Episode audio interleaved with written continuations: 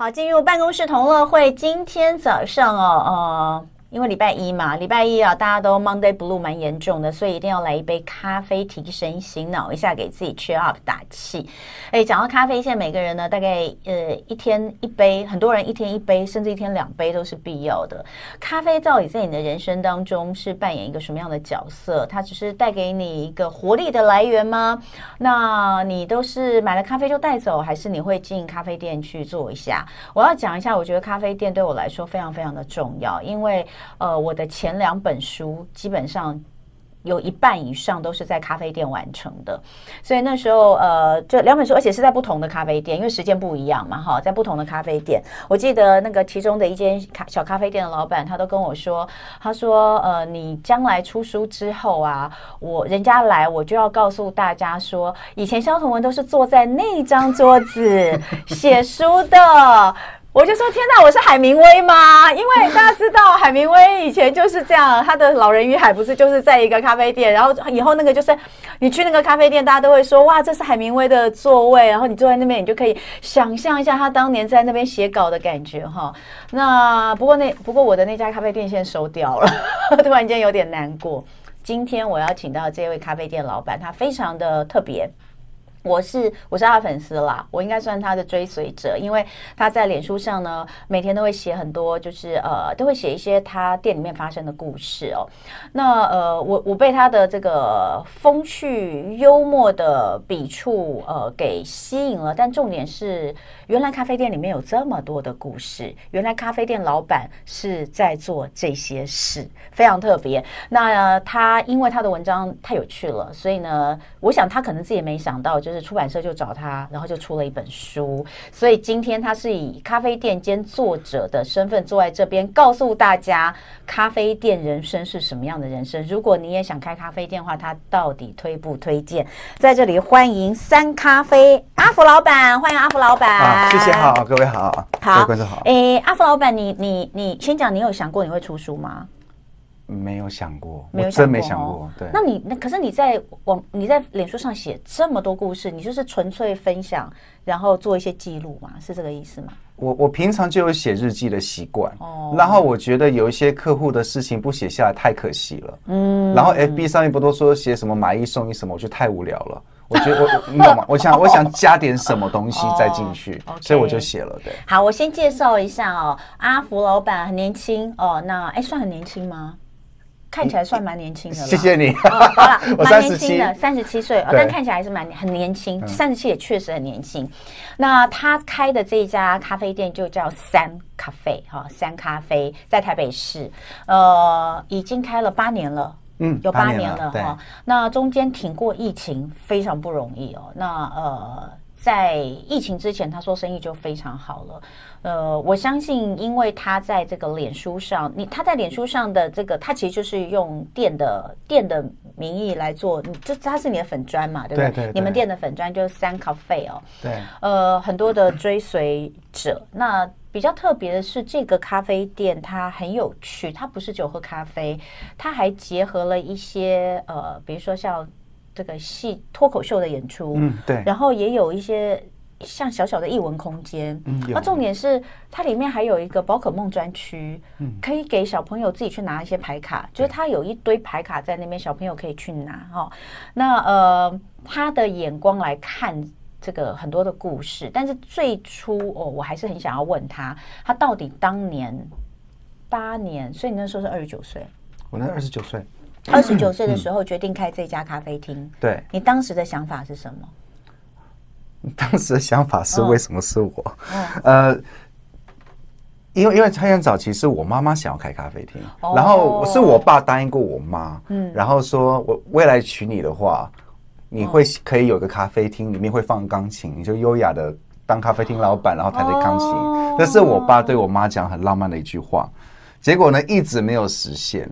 然后就是刚好就是我从那个什么国外回到台湾的时候，嗯，那那时候也对台湾不太懂，然后刚好就有个闲置空间，我妈就说那就开咖啡厅吧，我弟也说也开咖啡厅吧，嗯，然后他们就开着开着就装潢的时候需要有个人经营，我弟要去当兵，我妈要忙上事情，嗯、所以就变成在我落在我身上。嗯，哎、欸，所以你不太一样，因为呃，大家如果常听我们节目就知道，我我我常跟这些呃来讲到这个年轻人未来职涯的这些老师们在聊说，十年前、十年后真的超不一样。十年前每一个年轻人都想要开咖啡厅，对不对？没错。就大学毕业之后都没有想要去做跟他自己读的相关科系有关的东西，都想要去学咖啡。都想都会先去学咖啡，然后想要开一间咖啡厅。但是十年之后的现在，每个孩子他都说他想要当 YouTuber，要做自媒体。所以这真的是完全呃完全不太一样。你看十年就会是一个世代。那为什么十年前很想要开咖啡厅，现在大家都不想呢？可能是因为很多人都倒闭了，就是他他可能根本就开不起来。那呃我在观察这个阿福老板。我我我还没有访问他之前，其实我有去呃，因为之前我就说我是他的粉嘛，我有去想，我就有去找一下他的资料。我就在想说，难怪他不会倒，因为自己的自己的店面，对，对？自己的店面，自己店面，自己店面。所以，anyway，我们讲回来，投胎的好，投胎的好。讲回来，那个时候你并没有想要开，只是因为家里想要开，嗯、到最后哎、欸，需要一个经营者，变成你经营。对，没错。你原本对咖啡是有热爱的吗？没有哎、欸，没有，嗯，真的没有哎、欸，嗯、我就是那种哈，我经营那好吧，那我就按照时序，就是该找的专业就找该有的专业，所以就是咖啡师找咖啡师，嗯，然后专外场服务生就去找外场服务生，大概是这样子。嗯，本来早期我们是要设定成一个卖专卖 churros 的咖啡厅，就是卖吉拿棒的咖啡厅，嗯，对，但是当时厨那什么厨厨那什么厨师很有意见，所以我们那时候就没这么做。哎，你们你们店里面大家都很有意见呢。对我们很呃，每个人都好有个性哦。我我觉得个性是好的，嗯，对，就是看了那你的个性可不可以赚钱。其实哦，我要讲的是啊，我我我其实看阿福老板啊，他写的东西，我觉得很有趣。当然呃，我们今天呃，我先讲一下他的他的这个这些文章哦，在脸书上的文章哦。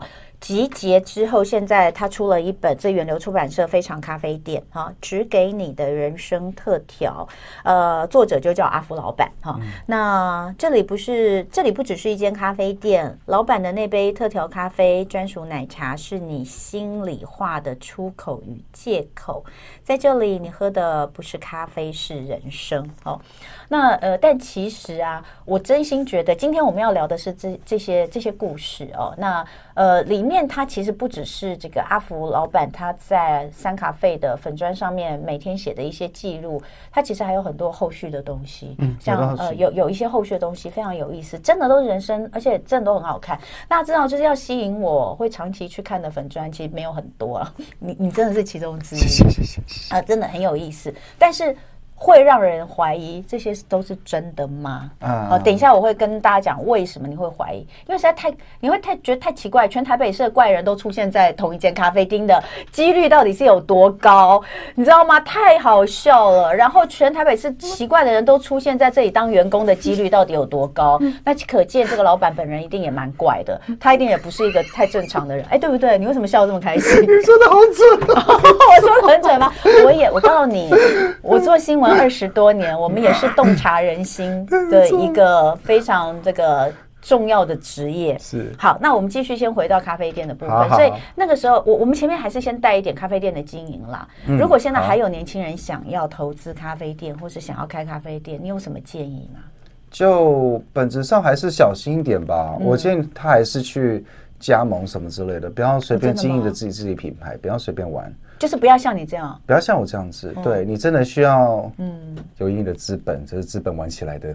嗯，对。哎，你已经算是一个很好的，有一个很大的资本，就是你的店面不用租金。哎，那是因为你要本身就要有那栋建筑，而且还那个建那那那栋建筑要 要价值三亿，又要在坐落中山区的正中央的那个位置，中山区还要是中央里的位置，旁边还有停车场，才能活下来。对对对，因为那个位置真的蛮好的。然后呃。但是在这个过程当中，其实我我刚刚有讲，我说我觉得你很适合上这个单元，不是只有你的这些故事。当然，今天我们要讲的是故事。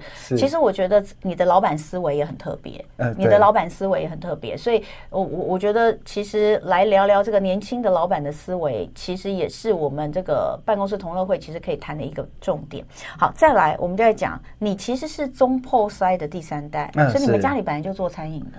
对对对对，嗯、其实最主要就是我爷爷那边，然后我爷爷本来就是那种大型的那种各式各样的餐点。嗯，那那时候我爷爷那个是在彰化，哦，对，所以他就做很多。但当当时我们也没有去特别的去做这些。嗯、那与其说第三代，还不如就是说，其实我本来就没有做做餐饮的经验，而是在国外学的也不是。我在国外学的不是餐饮，嗯、对。然后所以你到底学什么？我我我是医学，我是医生。你是医生啊？我没有 follow 到哎、欸。但是我不写啊。哦，真的呀？对对对对对对对对。那你将来会再回到你学的领域吗？没有，那个太累了，我死亡看太多了。真的假的、啊？对，所以我看大师兄的书很有感觉，就是那种死亡看太多，心情会不好。所以你在国外念的是，你是在国外还有工作，对不对？没有没有，现在现在没有了。那是在、哦、我我我那时候是在大陆北京那边哦，然后是在北京大学，然后是读医学院，读医学院。对，所以你读完医学院之后，你没有想要做医生的工作？本本来是，嗯、本来我在我还在北京协和医院，然后、哦、你在北京协和啊？我在协和医院，然后是神经外科，哦、然后那时候想说不行，我老师我要先休息一下，太累了。然后死亡看太多了，然后心情不是很好，然后在做，然后其实有有点就是乱爬乱爬，然后就回到台湾的时候，突然就是我家人就就我妈妈就说要开咖啡厅，那我那我就说哦，那先试看看好了，然后马上跟我老师说对不起老师，我太累了，我我先回去一下这样。嗯，哎，那你觉得，因为感觉咖啡厅很多很多年轻人想要开咖啡厅，最重要的原因是他不想被绑住，他想要自由，他会觉得这个是一个很。很很舒服的行业，嗯，当然当老板一定不是这么简单的事情。啊、可是真的去跟你之前的那个高压的工作相比，嗯，你你喜欢哪一个？我觉得人是一个适应的动物，嗯、应该是两边都要学会怎么去适应才对。嗯，对，你只要适应好，你自然就做得好。嗯，打个比方好了，如果你连一个学习的环境，你分数都无法考得好，嗯，也很难想象你在外面工作，你的成绩也会很好。嗯，对我我觉得这是一个相辅相成的事情啊。对，嗯，好，所以呃，我们等一下先休息一下哦，我们待会儿回来，我们就开始来聊聊咖啡店里呃发生的好多的故事。大家可以知道，就是说很多餐厅、很多咖啡厅，但是每天来的人也都形形色色，但是。会注意到他们的不同，而去把他们的故事写下来，这真的是要有一双比较特别的眼睛跟一个比较特别的脑哦。所以等一下回来，我们就来看看阿福老板想要告诉我们他的咖啡店里面有哪些的人生故事。好，欢迎回到生活同乐会。今天礼拜一的早上，办公室同乐会真的非常的开心。呃，请到了三咖啡的老板阿福老板来跟大家聊聊他呃。他的店里的故事哦，真的太有趣了。然后刚刚前面有讲到，我是从呃他的粉砖上面每天这样看他写的东西，然后到后来他真的出了一本书哈，远流出版社的《非常咖啡店》。虽然这也不是在他的计划之中，但是呃很有趣的，我觉得他算是一个小品，嗯，好，真的算小品，一篇一篇的文章都是一个一个故事，很有趣哦。那。嗯，你刚开始的时候，你讲了你的咖啡店，你本来定位本来是要想要卖吉拿棒跟咖啡，对。那后来到底是怎么样走进到就是开始卖卖卖吃的，然后吃的好像也还做的挺好的，对、嗯。呃，是，然后又结合了有一点像展演的空间，是。这个都是后来才加进来的，对不对？都是后面后后续续再加进来就有了，对。但是那个过程是为什么呢？呃，本来我们叫三咖啡嘛，希望就是对，为什么叫三咖啡？就是有咖啡、有餐、有艺术三个元素结合，叫三咖啡。对，对，本来就是这样。对，就走这个路线，就慢慢的进来。嗯，嗯，然后呃，当然这个过程当中，我我觉得你的故事除了客人很特别之外，还有你的员工也很特别。嗯、是对。那我我们就先讲客人的部分啊。好，嗯、呃，你你是从什么时候开始观察他们？啊，我从头到尾都一直观察。就就很好观察，因为咖啡厅的话，嗯、其实当你做完咖送完咖啡的时候，当一般不忙的时候，你可以划划手机看看书，但同样是你可以观察一下客人在做什么。可是你不是很用力，真的观察，拿望远镜看，嗯、你只就是很自然看到哦他在干什么，嗯，然后你就做做你的事情，嗯。可是每个你看那一下的时候，那个细微的动作，你好像可以发现他在想什么，嗯，对，之前还不会有。那些他很多的想法，嗯，可是当有几位类类似雷同的客人都做差不多类似的状态，然后他的情绪又有点不太稳定的时候，你就可以猜得出他在发生什么事情，做就是做了什么事情。对，你你知道吗？因为你写的文章里面有很多，就是感觉你其实呃不是一个具有咨商功能的那个咖啡店老板。然后人生特调，这个我刚刚讲的这个书上写的，就是只给你的人生特调，它不是书名的一个小小就是小标而已，它是真的在咖啡店里面会针对客人的状况给你一杯特调，哎。嗯，我我会这样。对，那呃，像你有一些朋友也会去找你，对不对？对对，没错。就到这个，这个是怎么回事？或是有一些客人可能久了之后也变成朋友啊？对，没错。对，所以你你是怎么去？你你刚刚有讲，你说你发现你好像特别可以观察到人的不同的或是相同的频率。嗯，那呃，这个有的时候我都觉得像你自己开玩笑，或是我觉得你其实是有点通灵的体质啊。就是你可以看得出来，就是一个人进来是什么状况，对不对？对，而且你们你们店里面也真的有一些奇怪的故事，还蛮适合农历七月讲的这样子。对对对对对对，对。所以你你你一开始看到这些客人，是大多数你是默默的观察，嗯、还是你你其实会主动的去去去问候他，然后或是给他一杯你觉得他需要的东西？一般我都默默观察，我我也算是蛮闷骚的老板了，嗯，就是熟，就是人来熟我才会互动的起来，那会让我跟他对话也是来了一段时间，嗯，那一般我很少会出来跟他互动，除非，嗯，他真的流眼泪了，哇，你懂吗？就是我真的觉得我要他有难过的时候，我应该要做点什么时候我才会过去，那当然流眼泪也有 moment。就是那种你该不该插插手的 moment，就例如说，他如果流流眼泪了，但是他流完会舒服多，那你也不要打扰。可是如果他是那种流眼泪，但是有点崩溃的那种啊，那嗯。得要过去一下，因为你店里还蛮多什么情侣谈判的，对不对？有啊，好可怕哦，好可怕哦！哎，其实应该每一家咖啡厅都会有这种事吧？请问你有跟你的咖啡店同业们聊过天吗？有啊，他们都不敢写啊。所以其意思就是说，大家其实都有看到都有啊。其实我曾经还有在我们隔壁的路易莎那边也喝个咖啡啊，就放空，因为我太累了，不想在咖啡厅里面。然后结果还是发生一样的状况。然后只不过就是那边的店员真的都都是像，就都是像什么，都是像机器人一样，就做好咖啡出，做好咖啡出。然后旁边一个哭，然后一个那边闹，然后小孩跑来跑去。然后那边老老年人在谈直销，然后什么之类。我觉得好好玩哦，但是他们都不写。哦，对，所以其实每个这些事情可能发生在每个咖啡厅，但是没有人去注意到大家。所以只要是懂餐饮的人，或者餐饮的人看到我的内容，他就知道说，对，就是如此。可是不懂餐饮的人，嗯，就会觉得说啊，就是就是你开玩笑之类的。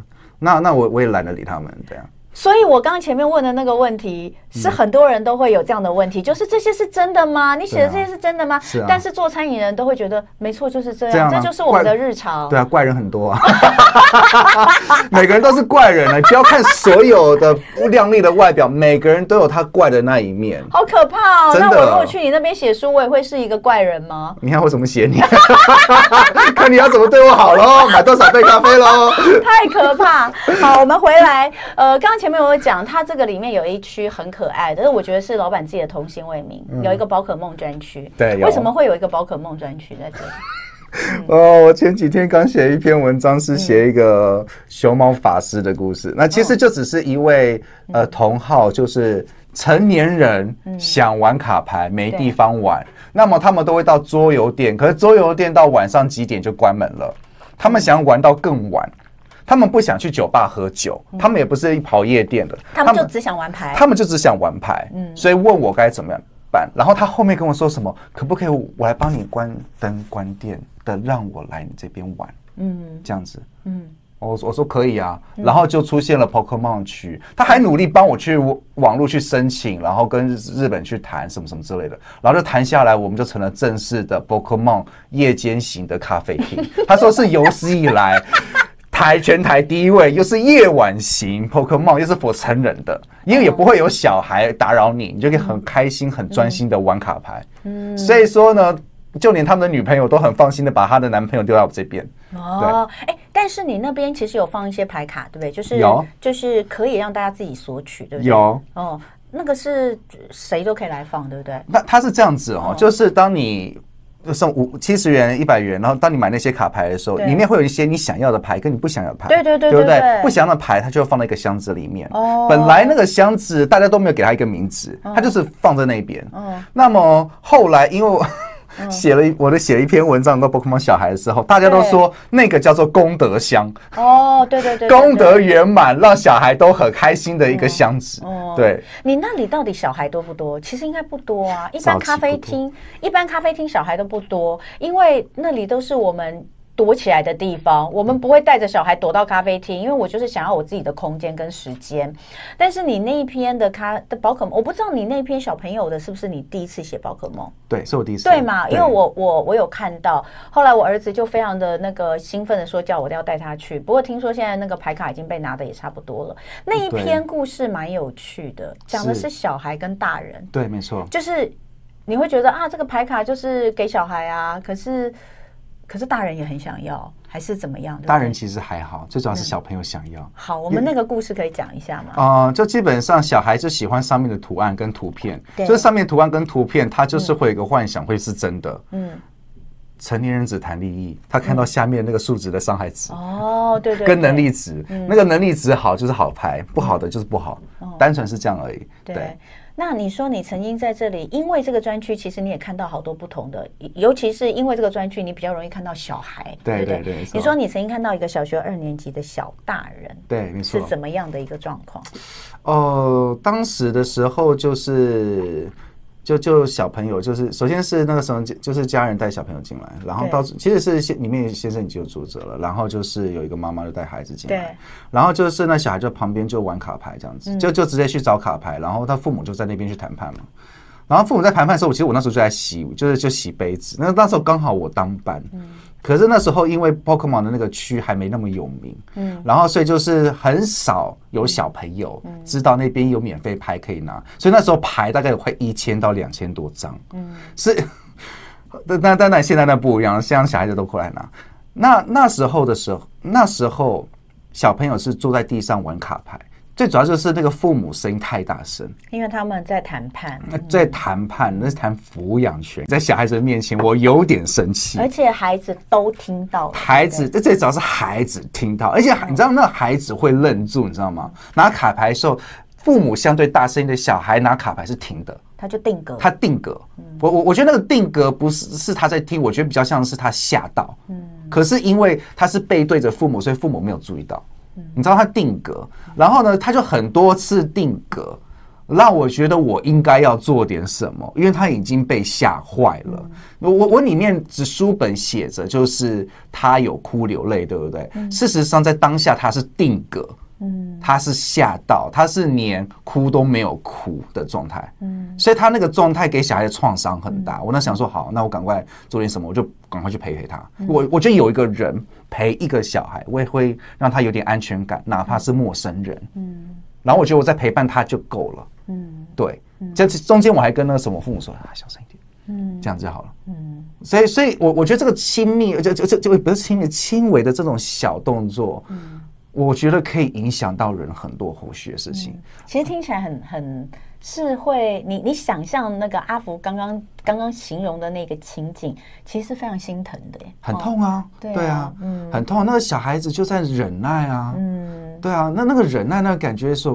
所以，我们大人这么努力要保护小孩的环境，到最后是让小孩子承担所有嘛？嗯，对。然后我不喜欢那种感觉，因为他这个 Pokemon 让让人充满幻想，然后觉得好可爱的那玩卡牌穿去，然后结果对父母在谈那些事情，然后最主要是最让我难过是在于小孩子时不时的有刻意去打断爸爸妈妈。嗯，他的意思就就拿一个喷火龙，然后就是说。可不可以不要吵架？可是只是想说，哎，这个喷火龙好玩，嗯，这这个卡牌好好玩，嗯，他只是就想打断，希望不要再吵架。可是他没办法说不要吵架，嗯，对。所以这件事情呢，阿福老板想要告诉所有的爸妈，请你们吵架跟谈判的时候呢，呃，不要带着小孩在咖啡厅里面。嗯，对。但我觉得他会选择你们咖啡厅，搞不好就是因为你有那个宝可梦专区，所以他觉得孩子还可以在那边。分散一下注意力，让他去玩那些东西，然后他们好讲话。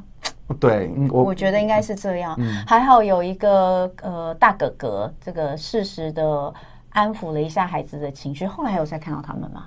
后来没有哎、欸，就就那一次。后来后后来没有，因为我、嗯、因为我。我写这篇的时候，并没有尊重他们，并没有经过他们的同意。嗯，对。可是我就管他了，我就先写了，然后后来就没有来了。可是我还不知道后面会发生什么事情哎、欸，对啊。可是我觉得他们是知道我写他们，对。一一，我想也是应该知道。所以这个其实也是这个有一些人去这家店，搞不好就是希望被写出来。后面，当然我相信这个绝对没有。但有一些人现在可能就是希望被写出来。那。写出来呢，有一些不会再来，因为有一些他可能没有没有留意到，哎，去了之后发现被写出来以后也不好意思再去，有但有一些却还有后续，我觉得这非常的有意思。等一下回来再来讲一讲这个是一对夫妻的故事哈。这个后续没有写在脸书上，对不对？后面没有写在脸书上，只有在书里面有，对不对？你看我是，你好厉害哦，我是你。好，我们 再回来继续聊。欢迎回到生活同乐会。今天礼拜一，有没有觉得早上呢时间过得很快，而且觉得非常的开心呢？因为今天在这里，虽然我没有办法直接端一杯咖啡给大家提神醒脑，但是我们请到的是在台北，呃，其实相当已经有知名度的三咖啡的老板阿福老板来这边跟我们聊聊他的咖啡厅的人生故事。这也是他的新作《非常咖啡店只给你的人生特调》这本书里面有好多好多故事，但我们。到现在为止只讲了一个哦，哎，你这本书里面到底讲了多少故事？呃，三十篇，三十篇，对，但其实是精选三十篇啦，因为你的、你的、你的、你的脸书上非常非常多，对不对？呃，他书里面是二十篇是 FB 有上过的，然后十篇是没有的，对，所以你还是有努力，因为这这本书写了一些东西。呃，比较是因为有有几点，第一点是因为我我其实身为作者，我不应该这样说，应该是我其实是我自己的第一粉丝嘛，所以就是我希望我自己如果是粉丝的话，我不想要看到我在 FB 上面看那么多东西，嗯，我都已经花钱了，我想要看不同的，嗯，对，所以我就多写了一些。对，其实很多人也许在今天听到我们的节目才。认识三咖啡，确实有可能很多人是这样，然后才知道有一个这样很特别的、很有趣的老板。我真的很推荐他这本书，他这本书真的很疗愈哦。因为呃，你你尤其你之前如果没有看过他 FB，你就先看书就好了。然后里面呃有三分之一其实他也没有在 FB 发表过哦。嗯、那里面有一些就是我刚刚所说的是之前曾经看过的有趣的故事的后续。嗯，我们来讲一下这对夫妻。这对夫妻来到这个店里，其实跟一般的客人不太一样。对不对？啊，其实也跟一般的客人一样，因为都是来学咖啡而已。对对对，没有嘛？一般客人是来喝咖啡啊。哦，对对对对，没错没错。他们不是啊，他们是想要来跟你学咖啡啊。因因为其实我们咖啡厅，我们都会有安排一个，就是很简单的一个百元课，就只是让客人去学一下。所以，所以，我所以，所以也是会有一群人来学上课，所以他们是来上课的。好，对，嗯，那因为才一百多块，所以也其实也还好，对。那只是在一百多克一一百多人当中，他们要求很多。你说这一对夫妻，这一对夫妻，然后他们的行为很特别，然后我想说，我把它写下来。而且这个发生已经快什么四年前吧，嗯，四年前的事情，很久，很久，对，很久。所以他在，但是因为他们的行为太特别、太可爱，所以在我的那个内心里面有一席之地。嗯，所以我就把它写出来的。那个时候是怎么样？啊，那那时候没有啊，就。你 干嘛笑这么开心？我跟你讲，他简单的讲就是，呃，老公有咖啡店梦，是不是？对，老公有咖啡店梦，可是老婆非常不赞成。对，非常不赞成。然后我觉得两边都是以爱为出发点，在做一样的，就是做做做事情。嗯，就是老公希望就是让老婆就是可以很开心，然后自己有一份很不错工作，因为因为老公是那什么是科技业的，然后就最主要就是因为他工作很忙碌，没办法陪老婆。所以干脆就是放弃他的那科技业，离职，然后就干脆就好好的去去去陪老婆一起去开。他想多花点时间陪老婆。老婆有赞成这件事吗？但是老婆就很生气，就觉得说这高薪的这个事情，对呀。然后呢，既然要放弃，那这样子的话怎么办？而且未来就是本来衣食无忧的生活，现在就没有，完全为了咖啡，怎么可以？嗯。所以老婆也很努力的在摧毁老公的梦想。对。嗯，好真实。我跟你讲，好奇怪，好奇，这个这个这个好奇怪，因为老公他其实是想要为了老婆对做这件事情，但是老婆不想要这样子，所以老婆想要把他的这个他为想要为老婆打造的梦想，他想要去打破这个梦想。对，对不对？哈，所以那你你你在当下其实就有感应到 感应。我为什么讲感应？我觉得他就通灵嘛。你当下有感应到这种氛围吗？有没有？不是感应，是他老婆直接就讲出来了，哦，表现的非常明显，表现到出来了。我就想说，然后因为因为你不知道，因为上课之前都会说，哎、嗯，你为什么要来上课？对对，对不对？都问的简单问题嘛。那就是一个那先生说啊，我想开咖啡厅，然后呢，再问那个先那那这这位学姐呢，他说哦，我是他老我是他老婆，我要摧毁他。哦哦、他 直接就说对对 对，我要摧毁他。我说哦，我的妈呀，天哪！嗯，后来呢？后来你是比较站在为老公打造梦想的这一条路前进，还是去帮老婆摧毁他的梦想？就你在那个过程当中，还是你很中立客观？没有，我就想说也不关我的事啊，就好，我反正我就教你们，我觉得该教的，你想得到什么就学什么就好了。对。到后来呢？到后哦，你是说这故事？没有没有，就在当下呀。哦，就就就当下就开始教了啊，然后就就开始教的时候，突然就是他先生的态度有点特别，嗯、是因为因为那是一百人的基础课，就是教基础，但先生不想听基础。嗯，对。那我我内心想说奇怪，那你为什么不想来听基础？嗯，那其他人就学的好好的，那结果就他的老婆直接想说，哦，没有，他没有要来学基础，他想来学特别的。嗯，对，嗯。特别的是什么意思呢？就是像特别的技术啊，哦，看起来很酷炫的那种啊。了解，嗯嗯，对对对，想了学一些技巧啊。那所以你就是不是就很明白的告诉他说，这些东西也不是在这里就学得到的。对啊，我说不也不是来这边就学得到的啊。嗯对，可是一呃，可可是某方面，嗯，呃，某方面他们也知道我们咖啡厅，所以就就专程到台中上来。嗯，他们是住在台中，对，嗯，他是从。在台中特别上来跟你学，对对对对，但他到底期待在一百元的咖啡？学咖啡的课里面到底可以学到什么？我我觉得蛮特别。我觉得可能是比较是想要了解经营观念吧。就是在台中经营跟台北经营不一样。那我在台北的经营为什么可以经营那么好？他们当下还不知道那其实那栋房子是我的。我跟你讲，这一切的一切的为什么都在这里？对，这这这这没有办法，这就是成本的概念嘛。你开店，你开店除了梦想之外，你一定要想你的资金哪里来，而这个最大宗的资金来源可能就是这个，对不对？对啊，所以怎么办？对。好，那所以后。后来，总之，他们离开的时候，你因为你你觉得他们那个过程很特别，所以你有把它记录下来。但是你有想到，就是说他回去，你在当下，你有觉得他们离开之后，真的会去开咖啡店吗？我后来我知道没有、欸，哎，嗯，后来我知道是没有开咖啡店，嗯，然后是后续是发生什么事情？哦，是那个我写那篇文章之后转发率很高，然后转发到美国去。然后呢，呃，是是转发到美国去，马来西亚跟香港那边，嗯，然后是美国那边，然后又转发到这位夫妻。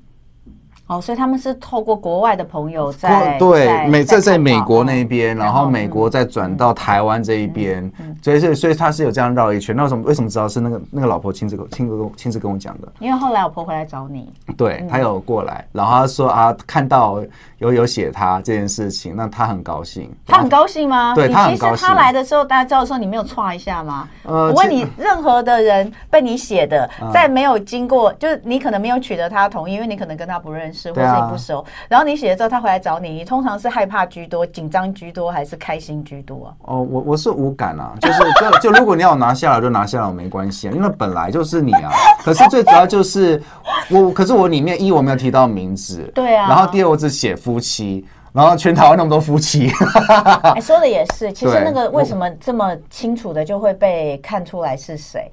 这也很奇怪，大部分都看不出来了。我要说句实在话，呃，除非什么带着跟真人一样大的那个 Hello Kitty 娃娃之类的那种，啊、那个一定大家知道他是谁，对不对？没错，没错。对，除非这种很明白、很确认的。好，我们讲回到这对夫妻，嗯、后来太太来找你的时候，对他跟你说了些什么呢？他跟我说了后面的事情。嗯，他就是跟我提到，就是他。嗯摧毁先生成功之后，他摧毁成功了。他摧毁成功了，因为因为其实他先生不止来我山咖啡啊，嗯，就是他先生还到不同的地方去啊，一一被摧毁。哦，一一被摧毁啊，突然觉得有点可怜。对对对，没有他也不会觉得可怜，他觉得他成功了，他觉得他成功的，就是他先生啊，就是他觉得他成功让他先生清醒了，知道说这件事情没有那么容易，对，没有想象中那么简单，对，可是为什么好像关系变了？嗯，对，他问我，他其实比较问我问题是为什么关系会变了？那那为什么他会问我这个问题？所以他又追了我其他的文章，后来发现就是说，原来我是很不错的倾听者，对，所以他想要问我，其实有智商的功能。对，他说我有智商的功能，我说我不通灵，所以我要知道你在想什么。他就跟我讲了这些，呃，他跟先生的互动，然后他然后他就提到为什么会如此，然后我就我就回忆，因为我因为我那时候陪他陪他去思考嘛，嗯，然后。然后我就陪他去思考嘛，然后我就说，那我就冲一冲咖啡。然后后来就想说，哦，可能只是单纯的，嗯，老婆无法喝高咖啡因的东西，嗯，然后那个手冲的方式是可以让他老婆可以好好的喝一杯咖啡。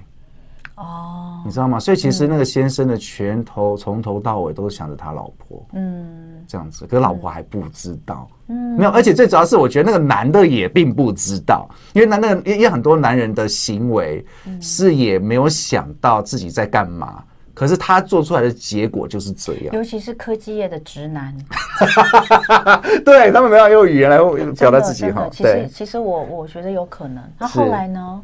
后来你跟他慢慢的分析出这样的一个结果之后，太太有觉得啊，原来是这样，我好像我好像没有想到这一点。对，嗯，后后来就是，嗯，那个老婆就比较会多陪先生一起到泡别的咖啡店去玩了，嗯，就是会比较多享乐多一点，我，就是笑就笑容多一点，嗯，所以他们之间关系又变好了。那后面会是否会想要开咖啡厅又不好说，因为那先生突然又想当摄影师。哦，这是一个特别的人生啊！哎呀，所以很有趣，就代表他后续还有告诉你他们后来状况。对对对，有跟我讲后来状况。哎，你跟多少客人后来成为朋友啊？啊，呃，蛮蛮呃，真的很多哈，蛮多的。这其实是或许是始料未及的，刚开始没有想到。我我是没有想到，没错。但你觉得开心吗？呃，我我觉得蛮开心的啊，因为他们的乐色对我来讲都还蛮好玩的。他们的垃圾对我来说蛮好玩，很有意思哦。呃，今天时间的关系了，没有办法这个聊很多。你看，就在聊两个故事而已。但是我要告诉大家，就是呃，有很多很多有趣的故事，不是只有客人，还有他们的员工哦，太有意思了。呃，大家其实如果有兴趣的话。这一本非常咖啡店只给你的人生特调，三咖啡老板阿福老板写的书，他觉得可以嗯达到疗愈的效果。那你可以呃自己冲杯咖啡也可以，然后边喝咖啡边看这本书，你一定会笑出声，你一定会觉得很有趣，或者是你看到了一些呃好像投射到自己身心里面的都有可能。但它就是一个轻松，绝对不会你说哦有一些沉重的故事，它就算有一些沉重，它也是写的。很轻松，嗯，我觉得这是很棒的一本，呃，谢谢。我想推荐给大家的书。那当然，我是不太推荐大家去三咖啡，因为我觉得他的已经很多，我都还没去过，怎么可以大家先去呢？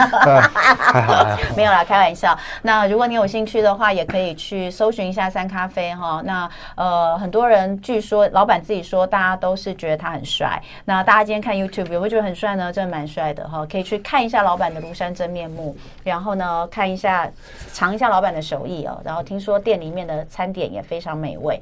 那今天很开心跟阿福老板聊天，谢谢。我们是我是我是粉丝啦，我算粉丝哈，粉丝见面会，谢谢你，谢谢你，谢谢。好，那我们休息一下，待会回来再进入到第二小时的生活同乐会，继续陪伴大家。就爱点你 UFO